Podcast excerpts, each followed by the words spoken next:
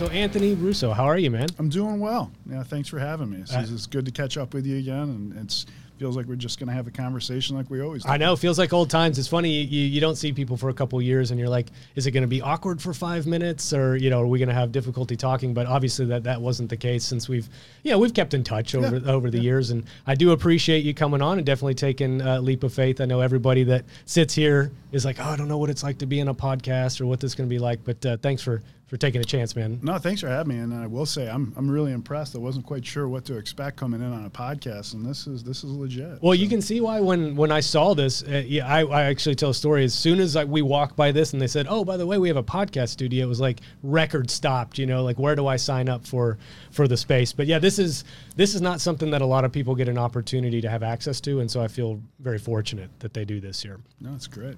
Well, so let's let's get into it, man. Before we, you know, we're going to talk uh, stop loss. Of course, we're going to talk direct writer and Voya and all that stuff. I'd love to take a, a couple minutes just for the audience to get to know you, though. So, Anthony Russo, I got to ask, do you, do you still have the the CrossFit gym in the garage, man? We, we have the CrossFit Okay. gym in the garage. Um, I, I still work out in the garage Okay. gym. For me to call it CrossFit would be an insult to CrossFit. Okay, fair enough. Days. But, uh, But you ha- did you ever get that that Rogue uh, machine that folded up against the wall, the squat rack or pull up I rack? just or I just have the regular rack. Okay. So it's it doesn't fold up, but it's it's it's that version of that. So it's now it, it takes up two stalls, and uh, we, we, we pretty much have everything you can imagine in there that a CrossFit gym has. We have three boxes. We have that uh, that treadmill, that assault, uh, that TrueForm. oh yeah, yeah, yeah. We have an assault bike. We have a rower. I have 600 pounds of bumpers. I have kettlebells that go to five pounds to 70 pounds. Are you running classes in there, man? You got some neighbors coming over and doing WODs? We, we do. I, I don't do WODs anymore. Okay. I think I stopped that at like 43, but uh, that was a few years ago. But uh, my, my wife, um, she'll do CG classes. Okay. But she'll do it uh, remotely. Um, obviously, that started up after COVID and Yeah. stuff like that. But no, I just get up. Uh, nobody wants to work out the time of day I work what are you? Are you like a 4:30 guy, 5 a.m. something like that? 5 a.m., 5:15. Yep. Um, I've been moving a little bit later lately. I've, uh, I've kind of taken your kick where I'll do some reading in the morning. Yeah, yeah, yeah. So I'll wake up around five, um, get a cup of coffee. I'll read for about 30, 45 minutes. Let the caffeine kick in. Let the before- caffeine yeah. kick in, and then uh, myself and my two workout buddies, which are my two labradoodles, Ah, we'll, we'll go out and work out. So. they keep you kind of honest. Make sure you stay on uh, on One- task. One guy, Nash, will literally sit behind me and just sit there and bark at me periodically for a treat.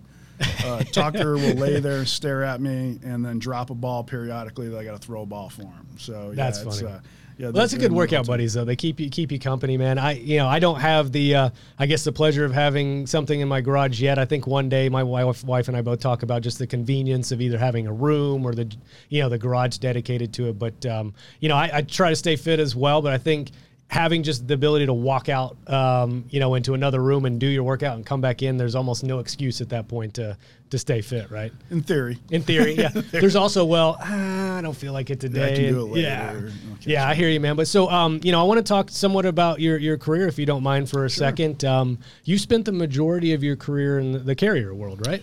pretty much all my All my- your career, okay. all my career in the carrier world since out of eight or nine months of getting out of college, starting off on the finance side. Um, but all of it has, has been driven uh, primarily around insurance, and a lot of it around employee benefits. How I kind of got into the employee benefits world when I got out of college, doing the financial planning route, um, I had a, a group rep call on me from Paul Revere. Okay. Um, his name was actually Terry Burnett, and I met him during one of my internships. And in being a 23 year old kid, um, a kid, a 23 year old, um, That's still a kid. I mean, 23 is a kid for sure. sure. gotta be careful these days. Yeah. You know, it's it's it's all it's all different. But um, I considered myself a kid at that time, trying to give people advice to either buy insurance or do investments. It was it was a difficult route. Mm-hmm. Um, Terry introduced me to um, in New York State. They have statutory D- DBL Okay. statutory disability law. And uh, he, he kind of showed me what to do to call on employers to kind of get into that group world to meet the owners to sell them individual disability. I see. So that started in 97, and then in 99, I joined Unum, and I've been in the carrier world since. So yeah, group rep for Unum. Then were you doing life disability, all answer the lines, or what? What were you selling at that yeah, time? Yeah, at that time, I actually went in on the executive benefit route. Okay. So it was, um, what the executive benefit route was for the top portion of the population that would have capped out on regular group benefits. Unum still does a good job of being able to make sure that, that they cover the top of the top inside the group. So I started there, then went down the traditional group route, Okay. uh, large case voluntary or supplemental health route, large case group rep route, management, then got into stop loss, and it's been all all carrier, kind of all products across board. So I'm, I'd say, pretty diverse. Yeah, I was just saying, you definitely you've, you've had stops at some of the biggest, of course, being at Voya today, at Sun Life prior to that, at Unum before that. Did you know? Did you have any idea though that this was going to be your career path coming out of school? It sounds like maybe, but not necessarily. Not not really. Okay. It was uh, you know you and I were kind of talking about this beforehand. I went in um, well initially when I was a freshman. It was, well, you can go back to a, a Seinfeld episode where Costanza always wanted to be an architect. Okay. Growing up, I wanted to be an architect, and I did play college sports. You and I talked about this in the Yeah. past. You played college sports. Well, none of the schools recruited me had architecture. So I was like, oh, the closest thing would be engineering. Not even close, but you know, I was a, I was a high school kid. So I, I was lucky enough to get uh, recruited by University of Rochester. Got the privilege to go to that university, and initially they had a great engineering program. So I started off my first semester in chemical engineering because I liked chemistry, liked engineering. I was good at math. Let me try that. That lasted about uh, two semesters, and I was like, yeah, that's not the route I'm going down. Was it just too difficult? You didn't like the subject? What happened there? It, it was it was too tough. Too you tough, know, it okay. was just it, it wasn't it wasn't panning out how I thought it was going to pan out. So in that with athletics, and uh, I really liked uh, business, and they didn't have a business school, but they had economics, which I really enjoyed because it was a more of a mathematical business degree. Mm-hmm. And there was different things that you can do with it one being finance and one we were talking about an actuarial you can kind of go down that path.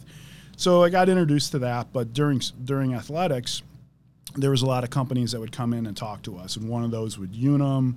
You know, you had Northwestern Mutual on the other insurance side because they liked the athletes. They liked hiring from from uh, private universities, especially in the Northeast. So I got introduced to it that way. But I can say honestly, growing up, I never envisioned myself, you know, selling insurance. Well, me neither, right? And I think it's it was a funny. Um, I, I graduated, I think, business administration. I had an exercise science degree as well, but I had no idea what I wanted to do. So for the first three months, um, I'm living with grandma because my parents are like, well, well, your sister has your room now, so you can't come back. And so I'm living with grandma, trying to find a job, scouring the internet. It was still early stages of I don't even know if LinkedIn was around at that point, um, but I was applying to anything and everything, and you know, probably stuff I should have never applied to because there's no way I would have been qualified to do it. But um, Liberty Mutual was one of those you kind of mentioned Unum and uh, I forgot the other Northwestern Mutual, Mutual, would yeah. hire kids out of school. Well, Liberty Mutual was the same, but they hired me as a claims adjuster. So it's like you're you're well, you have decent grades, right? You have no experience. Go up to Boston for ten days. We'll train you how to be an insurance adjuster, and then good luck. Yeah. And so it's funny. Like I, I didn't like the insurance adjustment world, but that's how I started. And ever it's been almost 15 years now, and I'm still still in the insurance world. So it, it sucks you in, man, and doesn't let you go. it does. You know. It does. Well, so that's that's uh, obviously the background. So let's let's bring it to, to up to present day, if you don't mind. Obviously, you work with Voya. You've been for with Voya for four years now, Uh, correct? Just, just coming on four years, yeah.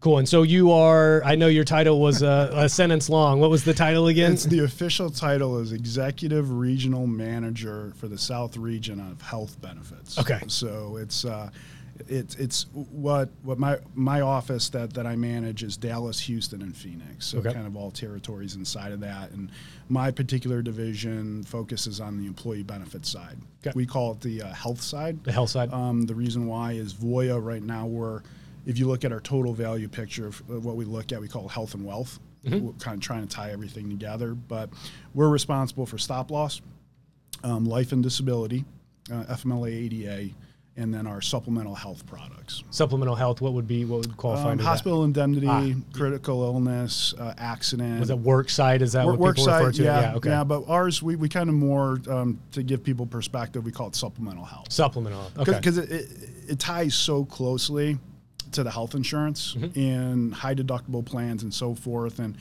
uh, two years ago, or recently, maybe a year and a half ago, we also launched HSAs.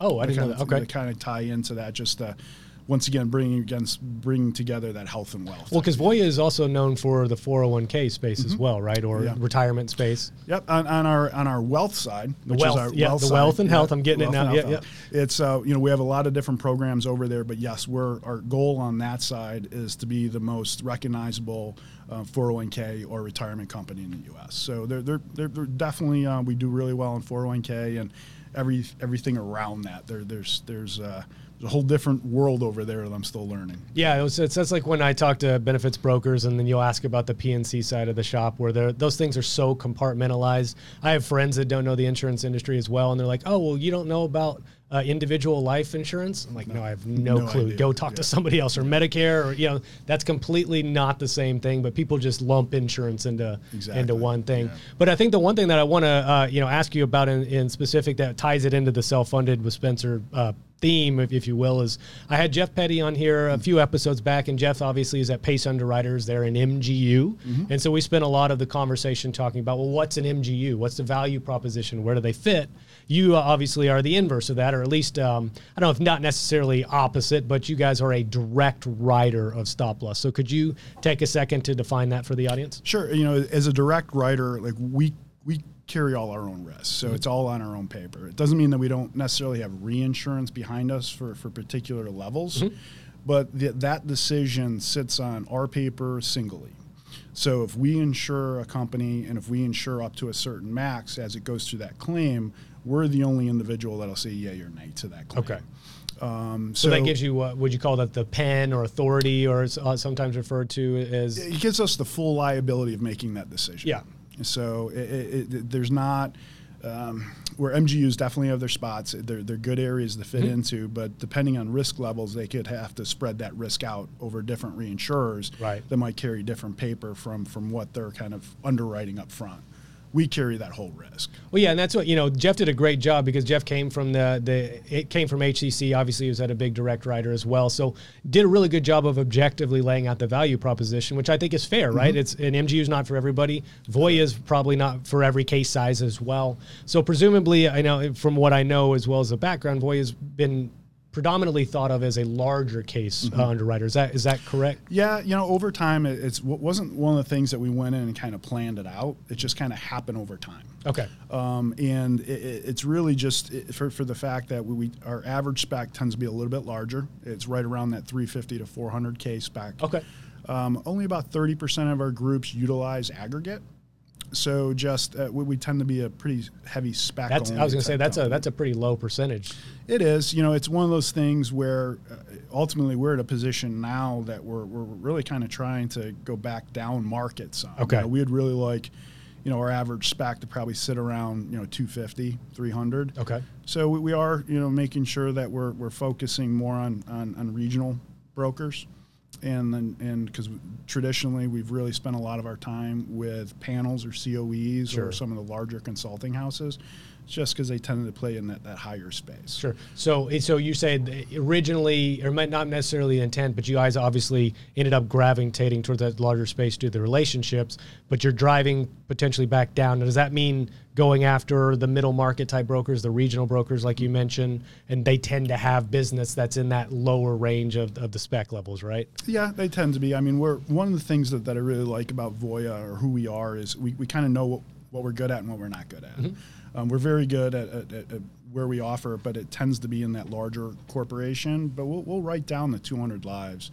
Um, it, it's really making sure that uh, our services kind of match up with what they're looking for. Okay. And, and a lot of times, some of those services tend to uh, larger companies tend to kind of value our value prop, and, and one of those is being a direct writer, having the say on each individual claim, um, work giving them some expertise around their, their plan docs, and also our, um, our you know our cost containment provisions that we, we have. Out Well, and what is what is kind of the broader value proposition? I, you know, we define a direct writer is you write on your own. Pa- it's Re- Reliastar paper, is that? Yeah, Reliastar okay. paper, yeah. So you write on your own paper. Of course, you know there still might be some reinsurance behind the scenes, but you guys are ultimately making the claims decisions and Mm-hmm. those sorts of things.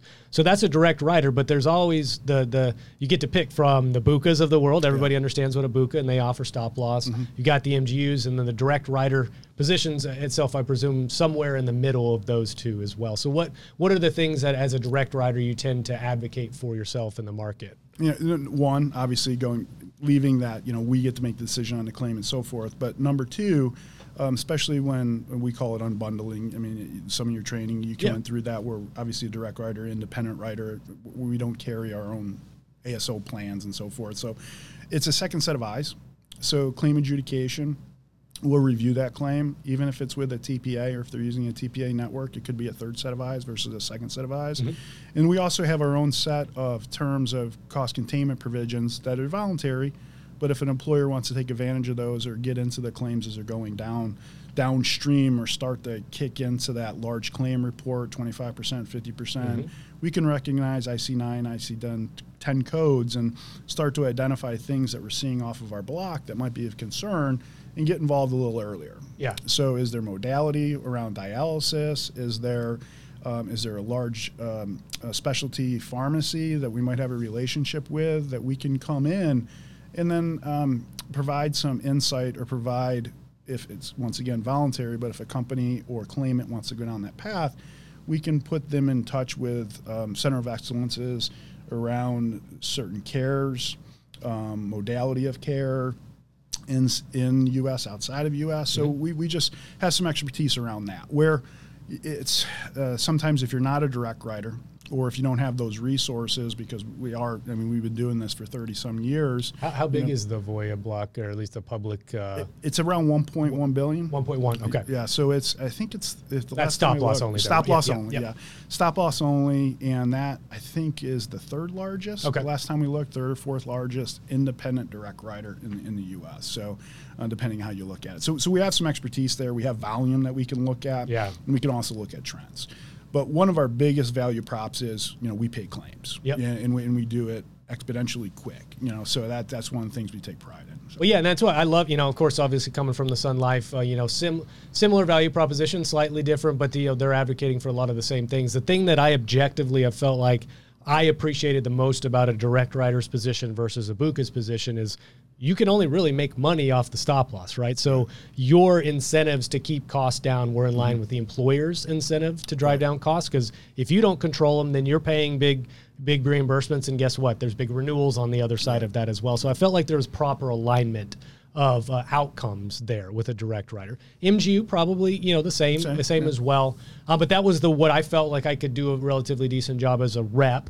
Um, positioning versus staying with a Blue Cross or United or Cigna. Again, different value proposition. not Mm-hmm. value, denigrating their what they do. It's just a different, you know, different buyer, different reason why they're Mm-hmm. purchasing stop loss for me versus that that source. Yeah. And, and I think that was one of the reasons why we tended to go up market too, because as you continue to go up market, the unbundling factor, third parties, direct writers kind of become more prevalent. It seems like. Yeah, and it's you're doing probably less time convincing of the employer that what a direct writer is, right? It's just more about well, what is what makes me different for Sun Life pricing and those sorts of things. So you know, obviously, you guys are big, financial financially stable. I mean, is you're one of the few I think stop loss carriers. You know, a Sun and a Symetra similar in the fact that they offer some of those other ancillary mm-hmm. benefits and voluntary as well. You guys are unique though that your your reps are selling both, correct? Yeah, th- th- we actually util- utilize a generalist model. Okay. And uh, what we consider that in um, when we bring uh, when our average tenure of rep is, I think on my team, the youngest or i- experience wise is 15 years. Oh wow. Yeah, so there, there's there, um, but by doing that though, it, it's like a large case group life and group DI um, rep. It's a specialty stop loss rep and an expert in supplemental benefits. Okay. So they're they're doing all three. Um, we do have support around them uh, on specialty cases. Um, you know, we have um, uh, a gentleman in our office who I consider one of the, the best in the industry. His name is Fred Rodenbach on our supplemental health. I've heard of- I've heard of Fred, yeah. one of the best in the industry. And then we have an extremely talented team. And then we also have a, an individual that, that'll help us out with, with underwriting with, with cases over 5,000 lives on the life and DI. But my, my rep, when they go in, and work with a producer or consultant, that that's that that's the person working with them for all product lines. So Well, I, could- I, could- I could see obviously from a broker perspective, it's nice to have one singular point of contact for those lines of coverage, right? Mm-hmm. They're with the generalist model, you might run potentially the risk that they're better at one line of coverage or the other, but uh, uh, presumably with a tenure average tenure of 15 years, most people are probably well versed in in everything. And I think also the, the the cohesion between the sales process, if you're quoting all those lines of coverage, in, in one fell swoop means there's a little bit more that connects that entire sales process together. So it makes sense. It, it does, and, and also too, just to protect against people. Not not all markets are created equal. Mm-hmm. So they're, they're one of my reps that has a an infinity more towards stop loss. His market is probably closer to stop loss heavy. Sure. Where one of my, if another one of my reps is uh, more identifying with the life DI and supplemental health, well, their market's probably a little bit more driven heavily based off of those products. Well, that's fair, right? I mean, we all gravitate towards the things that are interesting yeah. to us, right? But then you have to make sure, obviously, you're still. You, I'm sure you guys are incentivizing properly yeah, to make yeah. sure they're selling all, all those things. But um, you know, of course, we'll, we'll focus a little bit uh, more specifically on the stop loss, and I, I love. Um, talking about this. I think the one thing that you and I talked about as a potential nice uh, micro subject matter would be the um, the clinical side of this. Mm-hmm. We didn't get too deep with Jeff on that, but I, I love hearing about what's coming down the pike? What are these big, you know, maybe prescription medications, specialty medications that are somebody like you or the position that Voy is in with a credible block of business, you guys are able to see two, three years down the line and, and, maybe price for those things. So, what are, generally speaking, what are the kind of things that you're seeing right now? Well, the big thing now that we're hearing quite a bit about is the cell and gene therapy treatments. Okay. And, and just the research around that. Um, we actually just did a seminar, or we called it Voya University, for about 200 producers that were invited in. And then we had an expert panel come on and kind of talk about what they're seeing in the marketplace around the next what we view as kind of that large ticket item kind of going down that path because it seems like every couple years there's there's that different area that you're kind of looking out for. Few years ago, HEA or HAE, you know, that, I, when I was still selling, HAE was the big one that everybody was talking yeah, about. and then there were some you know massive drugs or, or, or uh, pharmaceuticals that were being price tagged along with that, where you know that's starting to tame down a little bit. Still, okay. still pretty pricey, but not not not anything that's really gonna not some of the price tags that we've. well i was i mean we were uh, yeah we were looking at sometimes exclusions hereditary angioedema edema, right yeah. hae i forgot what is the medication that was at the time uh, yeah, i put you on the spot don't don't yeah, worry about it man it's i wouldn't be able to pronounce it. i remember it, anyway. it was uh, i want to say it was an 800 a million million two i can't remember exactly what the price point was Yeah, it was um, it was real sensitive it was about $250000 a shot okay um, and it really just kind of uh, depending on when and where it was given. I mean, it could vary widely, but we saw claims anywhere from a million to, you know, upwards to three, four million. And okay. there's some that were just completely just out of the realm. Yeah, no, I've heard I've heard the rumors of the twenty plus million dollar claim, um, which you know, obviously, I think every time somebody retells the story, the claim gets bigger, right? Yeah, you know, yeah. it's one of those like the fish gets grows exactly, after you tell the story. But I think it's also important for folks that aren't as well versed in the stop loss world to understand. You know, there's there's the known risk right? And there's the unknown risk. And you guys are obviously pricing in the manual for some of that unknown risk, like the million dollar drug that pops up out of nowhere that you couldn't have possibly predicted. So, you know, what are, what is the next kind of is there a, a certain um, condition or certain drug that now you're hearing more buzz about in the yeah, market? I think everybody heard about Zolgensma. Yes, it's about about a year and a half or two years ago, and and that's for a really small percentage. It's spinal um, spinal muscular dystrophy, okay. and it's really designed, which is which is, you know, one of the really good things I think came out of the ACA. You know, pluses and minuses to that, but one of them was the the amount of money and research is being done with, with some of the diseases that are out there because there's a way at least the payoff back for pharmaceutical companies up front. Mm-hmm. the downside of that is that there's going to be some there's going to be new drugs that are coming out or new pharmaceuticals or new treatments, cell treatments, transplant treatments that are going to be pretty expensive. mm hmm Zolgensma was one of the first kind of like gene therapy ones that we saw. And that is for a horrible disease for, for younger children that are, that are that are just being born, uh, FDA approved under two. They're starting to look at that, but just the shot the one-time shot of that was around 2.2 million, not counting any of the hospital costs, the doctor's costs, you know, the post-treatment, pre-treatment, the medical versus the, the pharmaceutical charges. So any that could run up to about 3.5. Okay. Um, so th- there's there's 3.5 million dollars. Yeah. Okay. So it, but it's it it it, wor- it works in, in most cases where at least there's there's a positive um, recuperation rate from from this. So it's it's something that's interesting. So now we had this expert panel come in and, and kind of talk about you know like that ne- next wave. yeah, you coming always have to be looking two, three years out, right? Yeah, so they're the right now they're seeing within 12 and 24 months there's about seven CAR T, which is more of the cell um, cell um, injection and, and, and transfusions or transplants you want Okay. to call it to help um, to help cure and help uh, fight some of these diseases. One that's on the um, I forget the name of it, but it's for sickle cell and they're they're kind of seeing that fall into the same Zolgensma type price tag. But right now, across the next 24 months, if you take cell and gene therapy, they're looking at about 40 different drugs or specialty medicines Okay. that are going to be coming out for either gene or cell therapy. So, and that's once again just for the, the pharmaceutical part of that. So, the science of moving forward to be able to you know to, to help people out in, in regards to some of these awful diseases is fantastic.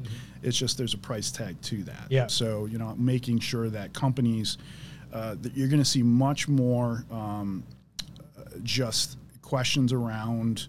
I think population health, you know, um, but some of these you- you're not really going to be able to kind of. There's not there's not really any preventative measures, right? I mean, if somebody's born with one of these conditions, or you know, let's say an employee gets hired and uh, their you know child, the dependent is on the plan, and all of a sudden they come on with this particular condition. I mean, it's it's unpredictable. It's almost impossible to predict. How do you guys do it though, from a a corporate perspective? Let's say a new drug is on the market, it's FDA approved, it cures X. Is that something immediately um, would be then a covered condition, or is there some sort of uh, measure that has to go in place that we're now adding this to a list of things we cover and it's no longer experimental? How does that work? you know, as a direct writer, we really look at their plan doc. And and one of the things, and this is, I think you asked me, and, and just kind of peeking at the questions before we were coming here. You know, what do you want people to kind of take away from Oh yeah, this? yeah. And if I would say anything to anybody working with companies or any company that's that's self-insured, is to make sure that their plan doc is up to date, um, written for, and with the understanding of a lot of these new treatments coming out, how do they want them to be handled? Because if it's FDA approved, you know that, and if it's approved in their plan doc, then odds are that's going to get paid. Okay. So, and that and that's what we're here for, um, and and to be able to take them down. But in some of these these really large uh, treatments, they're also being looked at as the second. They're not always the third or last resort anymore. These are getting moved up the path because Okay. they're so effective. So the so the the idea of having one of those land in your population could be pretty pretty. It's it's increasing Yes. um, there was a, a, a survey that we asked those 200 producers and consultants that, that were on that call when we were talking about the cell and gene therapy um, panel. And it was, do you have any um, customers or groups that you're working with right now that you have bumped into this in your group? So obviously, the broker, the, the producer answered or consultant answered it. So they're working with multiple organizations, but 30% of the population that was on on that uh, training or seminar said yes. Okay. They are dealing with one in one or multiple of their groups. So it's it's definitely out there. So. Well, that's you know that's what obviously is um, you know a direct writer too. When something like this happens, you're essentially you're on the hook, right? There's not necessarily any recourse if, like you said, if it's approved in the plan doc, it's an FDA approved drug. You know, how do you account for if the majority of the business is written at one one and something gets approved FDA approved in August of that year? You just accept it and then price for it for a renewal season next year, or how, would that work? Y- y- you know, it's you know, obviously manuals are driven based off of overall population and overall population health, depending on industry, depending on age, and all those different things that go into it. You know, actuarial stuff that, that I don't need to talk about. But um, it, it it really kind of depends. Either there's certain things that are going to be one-time, you know, impacts, and in some of these therapies, they're going to be more one-time impacts. Um, you know, it's I can't really speak for our underwriters too much but we kind of look at them as you know you, you got to kind of pull those large claims. And it's it, it, stop loss is, is something it's not for as a carrier you know you can't be faint uh, you, it's, you got to kind of be all be in on stop loss. Yes. and that's the reason why you know we've been doing it for so long and there's very few companies probably a handful that have been doing it for as long as we have because mm-hmm. a lot of people jump into it see these large claims Yeah. and then jump right back out there like that wasn't any fun. Yeah. But part of that is just knowing that there's going to be peaks and valleys of this. Sure. So the idea is is to have a customer that we have partners with, you know, working with our producers, consultants, and to work through those. If it's a mm-hmm. one-time hit, and and we know it's going away, yes, we'll probably want to recoup some of that, but to the full extent, that's unrealistic. Yeah. You know, it's it, it's just the luck of the draw, luck of the large numbers. Well, yeah, and then you obviously spread the risk over, you know, a thousand clients or how many clients you guys have. Of course, you know, if you fi- have 15, 20, 25 hits spread over a, a block that's big, big enough, right, you can smooth out Mm-hmm. Smooth some of those fluctuations. Yeah. But it's still, I think that's an important message for people to understand when buying stop loss, right? You want to work with a partner, Voya or somebody else, that in that four corners of the contract that we, everybody always talks about, that partner is going to step up to the plate and pay a, a claim no matter how big it is. They can play, pay a claim, you know, whether it's 5 million or 25 million if those actually exist anymore. But that's, it's something that I don't think a lot of employers necessarily understand when purchasing stop loss is mm-hmm. worst case scenario is that company going to be there for you, right? Correct. Yeah, and I think people also tend to think of, oh, well, insurance. Why they didn't pay anything on my, you know, no stop loss claims last year. I had a zero percent loss ratio. Why am I getting an increase? It's well, it's not just you for one, and that's also yeah, you had a great year. What happens next year when that's not the case, right? So there, there's got to be a smoothing effect on a micro and a macro level, I think, as well. Correct. Yeah. So that's cool. So that's a high cl- high dollar claim stuff. You know, I love hearing about that. Let's let's go more of a macro view on uh, the last year because everybody knows obviously what happened last year with claims. What were you guys seeing on the, sort of that downturn with COVID, and then maybe what's going to be the the other side of that in the coming years? You, you know that's that's something as, as and I think most carriers look back at last year and the overall large spec hits were down. Okay. Um, aggregate seemed like it, it was it was down also, um, but there are some concerns coming out of that, and and especially when you're looking at overall medical spend, and if we're, we're I think there's carriers out there or there's an undertone that we could be concerned with. Were those were those cancers that could have got caught earlier? Were, were they were they caught on on well visits? Um, were people with hypertension or were leading down high cholesterol? Were they seeing their doctor when everything was shut down? Um, th- there is some concern about that, and and there there's there's discussion, not necessarily with Voya, but just the industry of like how is that going to play out over next year and the year after. I know that there's there's certain underwriting philosophies now of like underwriting aggregate coverage. You know, what type, what, um, how much of 2020 and early 21 is, is credible information coming through on that data that they're seeing. Because, you know obviously, aggregate was pretty easy to, to calc in the past. You had your overall spend, you had your corridor, and so forth. But if that cor- if that overall spend was down significantly, you, you can't really utilize that year. What do you, was an off yeah, I wonder it, what the philosophy there is. You almost skip over that year in terms of uh, credibility, or you still account for it but weight it less in the overall? it's it's um, we're, we're kind of we don't have a firm approach on it. It really depends on the experience. Okay. If it's way off, then hey, we need to take a deeper dive into this. If it's within a certain percentage, then maybe we'll throw five percent on it or something like that, just just to go down that. And it really depends on on their corridor window too. Yeah. So if they're at 115, then obviously that's something we need to be a little bit more cor- careful at versus they're at their 125 corridor. Sure. Yeah, and it makes sense, you know. But I, I'm curious if that, uh, looking in the crystal ball, if that's correct, right? If if we believe a certain percentage of the population delayed or completely ignored certain care or certain screening now, is that you know what's the residual effect of that? Is we're going to see maybe more frequency and more severity because cancers were missed or heart attacks were missed, you know, or maybe some of those warning signs were missed. I guess any, it's anybody's guess right now, but that's a reasonable assumption I think to make, right? it's a reasonable assumption, and now it's really trying to to put the math to it. Yeah. and that's um, that's where actuaries make their money. So we'll, we'll see we'll see how it works out. Yes, and speaking of actuaries, do you mind uh, for a second, Todd? I Oh, know no, uh, you've got so um, Anthony and I were talking beforehand. Anthony's got a, a daughter, Reagan, that just graduated from high school and is actually going to study actuarial science. So would you mind sharing, you know, the thought process behind that? Because I, I think she might be the first person I've ever heard is going to study that in, in college. So that's pretty interesting. Yeah, it's it's it's one of those things where my daughter, um, she she's got a really good head on her shoulders, and she's been an awesome student. And we've been really lucky, and she's unbelievably self motivated. I don't think I've ever had to tell her to do her homework. That's awesome. You know, yeah. she just she's just kind of doing it. Well, she's gonna be a freshman at Baylor next year. Yeah.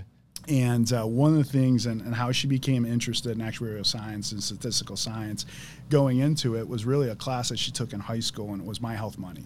Okay. And uh, that class, um, she had to pick a major, and this was, I think, it was her freshman or sophomore year. She had to pick a major, um, then she had to, uh, and she really did that major based off of what you know her starting salary was going to be coming out of school. What's a smart kid though? Smart that, I, mean, kid, I would have done the same kid. thing. Yeah. But she came down to my myself and, and my beautiful wife Shelly, and she's just like, all right. Uh, she kind of rolled her finger around. She's like, what? What? How do I do this? You know, like how can, how can I, you know, I, you know, it seems like we got a pretty good lifestyle. You know, yeah. how can I do this? And and she actually asked a question. She's like, "What did you major in?" I was economics. My wife is economics, but she went on to the law school and she was an attorney.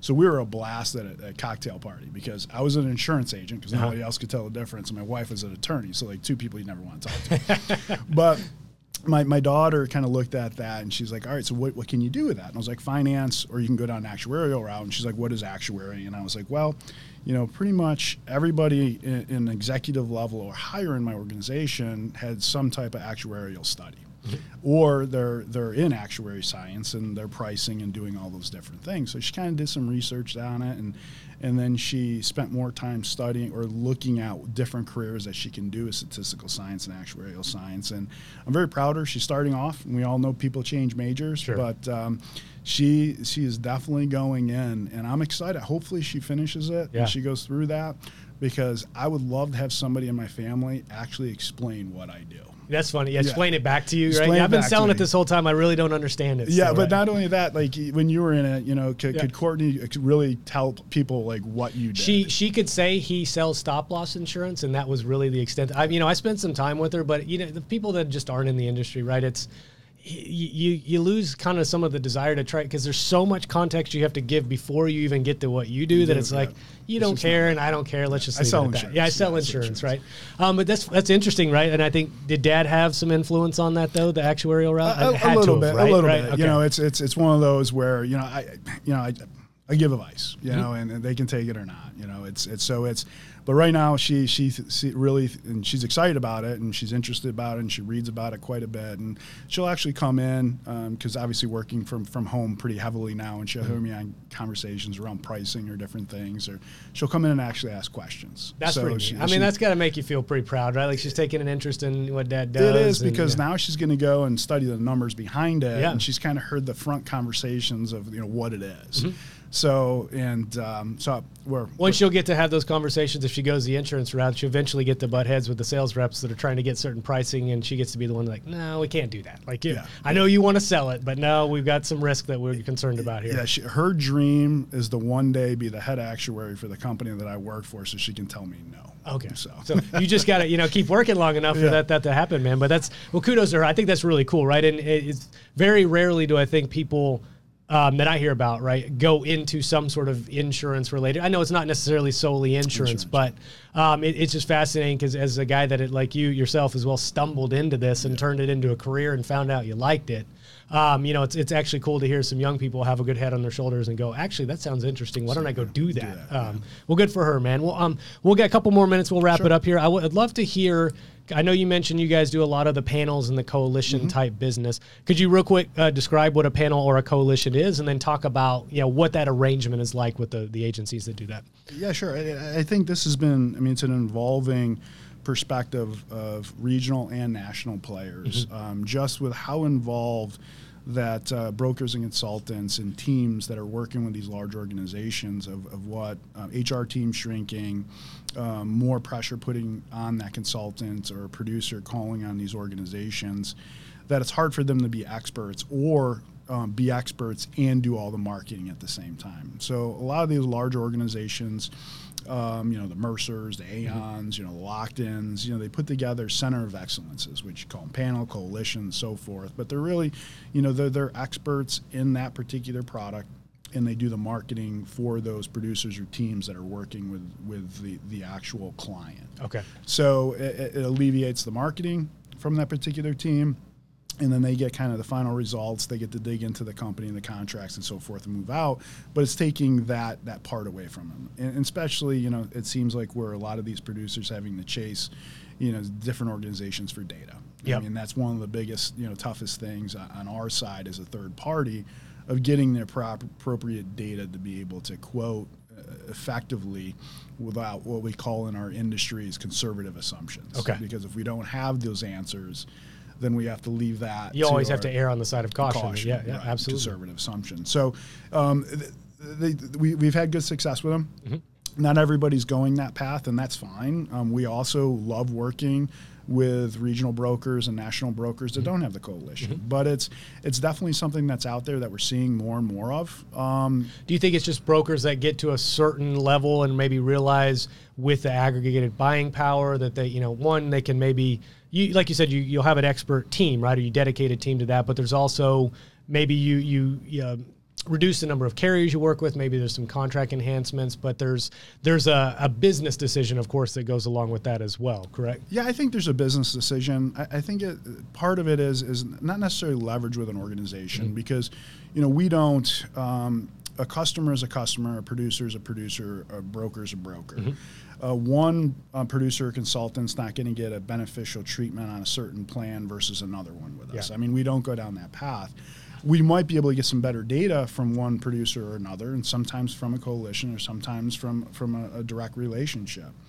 But what I will say, it's a business decision on their part, where you know where are they spending their money, and you know if my opinion, if you know if Anthony Russo is going to do it, then you know if, if if I'm a producer or if I'm a consultant, I want to spend my time with my customers.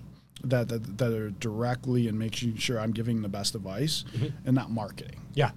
So me sitting back in my office sending out quotes is, is not an effective use of my time. So I can see organizations looking at that. Um, I also think it's a liability issue. You know, some some organizations with their E and O and so forth. If you have people that specialize in that with inside your team and marketing that, are, are they making sure that they're checking all the boxes that we didn't miss something? Exactly. Because the last thing you want is a claim not being paid, especially a significant claim, a mm-hmm. $3 million claim, mm-hmm. because somebody forgot to check a box. Yeah, and I think that's that's that's the relative value proposition you hear for doing it in house in a panel or a coalition, a COE, whatever you want to call it, versus you know the the external GA market that obviously we both know very well. You know they're offering the as somewhat of the offloading or as a as a um, consultant in, in order to outsource right that same some of the liability but the marketing efforts and the procurement efforts and those sorts of things. So just you know obviously i don't want you you don't have to say better or worse or preferred because voya i think like you said takes a neutral stance. But you know understanding the difference in that internal coalition versus that external ga as a partner for marketing what what can you describe about that or Yeah, you know, the thing that I things to think is- about as an agency making that decision Yeah, as an agency making that decision, a lot of the times is do they have the resources? So if, if they're going to go down that panel or GA route, if that's the decision they're going to go down, they feel like that's the best move for them. You know, a coalition that's set up internally inside your own organization, you have to have scale mm-hmm. and you have to have dollars for mm-hmm. scale to make that efficient, go down that path. You know, if you look at some of the really good GAs out there, and we have some great ones here in Texas, you know, that they can do that for them so they can be their coalition or team. And I think you see some of that around around our marketplace. Um, so if you have a, a, a regional player or a small regional player that might have three or four producers and an office of like 25 people, for them to kick up a COE, that that's or a center of excellence, that's going to be very expensive and, and not really advantageous them to do that.